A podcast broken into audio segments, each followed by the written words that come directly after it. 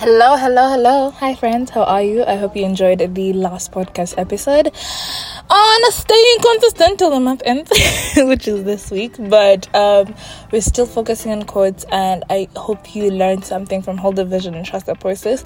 A lot of times, we want to run and expect things to happen in that moment, or we just don't. I think there's also beauty in the process. Like, you get to enjoy something so much more when you, like, when you experience certain things, in my opinion. Could be different for different people. Anyway, welcome to Konversations with Kanyamozi. My name is Lisa Kanyamozi Ravoni, the host of the podcast, and I talk about everything, anything under the sun, a couple of themes here and there, a couple of seasons. But um, yeah, and this month I decided, for the month of April, I decided to focus on quotes in particular and quotes that have impacted me quotes that i think about every single day quotes that i repeat to myself um, quotes that play a, a role in the life that i want to live and the life that i've created for myself. Another quote that i honestly thought of all the tattoos i'd get on my body it would be one of them is a quote by audre lorde your silence will not protect you Period. Like, I think I can just end the podcast episode here, if that makes any sense. But honestly, your silence will not protect you. It can't, it shan't, it won't. Now, I came across this quote when I had started to identify as a feminist and I started to vocalize a lot of the issues that I felt needed, like, needed amplifying and needed a voice to and needed awareness on.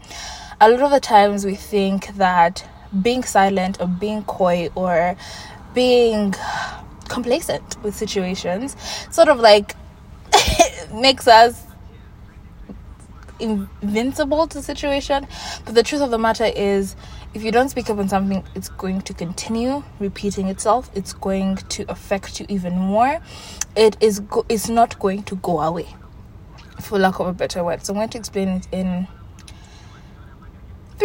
yeah let's do three. Let's do three um situations. So the first one um i'm a community organizer. I I am a feminist and I do work for women and minority groups, right? And in that context, your silence will not protect you is the more we are quiet about oppression and the patriarchy and um, systems that continue to oppress us as persons, the more they get to Uh, they get to do their thing, you know? And this goes from if we forget about how people want us to dress, how people want us to act, how people want us to be, then they can always like push you down with the thought process that they think if you're silent about your pain, it's, a, it's a Zora, it's a Zora quote. If you're silent about your pain, they'll kill you and say you liked it and I've paraphrased, I'm not giving you the exact one. But if you don't speak up about, for example, rape, sexual violence, um, gender-based violence, if you don't speak about out about, for in Uganda currently they are tabling an anti-homosexual bill that is going, you, you people in this country think it's going to harm only a certain group of people, but you do not know the triple, the trickle effect it's going to do on us. But also, just the thought process that the government is going to use, a secular government is going to use religious reasoning to criminalize people's life. if we don't start getting, if we don't start talking, if people were silent about what the government is choosing to do, it would have been passed yesterday. And there's so many people that are going to die on the basis of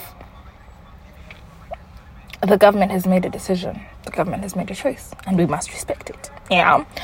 Um, if we talk about friendships, yeah. Actually, let me do four. Hmm, I like talking. if we talk about friendships, for example, your silence will not protect you goes as far as if someone is hurting you, harming you, you feel like you're being used, you feel like they've crossed a boundary and hurt you. If you don't tell someone, they're not a mind reader and they actually will not change something that they've not been called out on because you have not addressed it.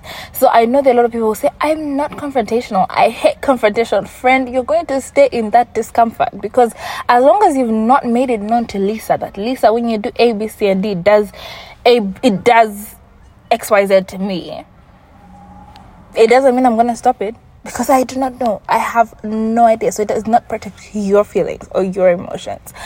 Let's talk about romantic relationships if you don't discuss how certain actions of your partner affect you, if you're just complacent, if you're just sitting there and just hoping that because you're now in a mood, someone's going to understand that yesterday when they were hugging X person, like they are probably in cohorts with each other, it pisses you off.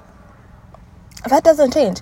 But when you address something and then you can fully know this person cares to change the action or they actually don't care and now it's my honor to decide what's the next step for the relationship and finally when it comes to like work situations now i know a lot of us have been raised in a society that's very just be grateful that you have a job. But then you have a job that crosses your boundaries you know? And boundaries in terms of i personally even with my businesses if it's past 10 p.m i'm not going to respond to you because you know what? It is going to burn down if i respond at 7 a.m tomorrow. And neither is the ambi and neither is my employer. Like you're not going to go and fire me because i didn't respond. And like i'm not the job uh, my JD, my job description does not mean does not require me to be available 24 7, right? So placing your boundaries, this is a rest day, I'm not going to be part. I'm just not like I don't my supervisor was telling me how like I can include another hour. I'm like, mm, I don't know. Do you include another fifty dollars? like overtime. no, hers was valid though. But if anyone gives me work that wasn't in the week, you get and do you want me to do it do you, I can increase more money for me or can you wait till Monday because I'm going to do it on Monday in the hours that you slated to pay me for. And that's just one thing about me. Like, and also, it's come from a place of I have worked for six years. It's my sixth year in employment. So I have, I mean, I feel like I have rapport. I know I have rapport. Not even I feel, I, I know I have rapport. Um, but also in terms of pay, a lot of people are so scared to speak about, um, how they pay and how they earn. Even if you know the person sitting next to you doing the same exact job is getting like 500,000 more. And guys, 500,000 more is a lot of money if you're doing the same job with someone. But because, oh my God, what are they gonna think? Will I be ungrateful? Um-mm.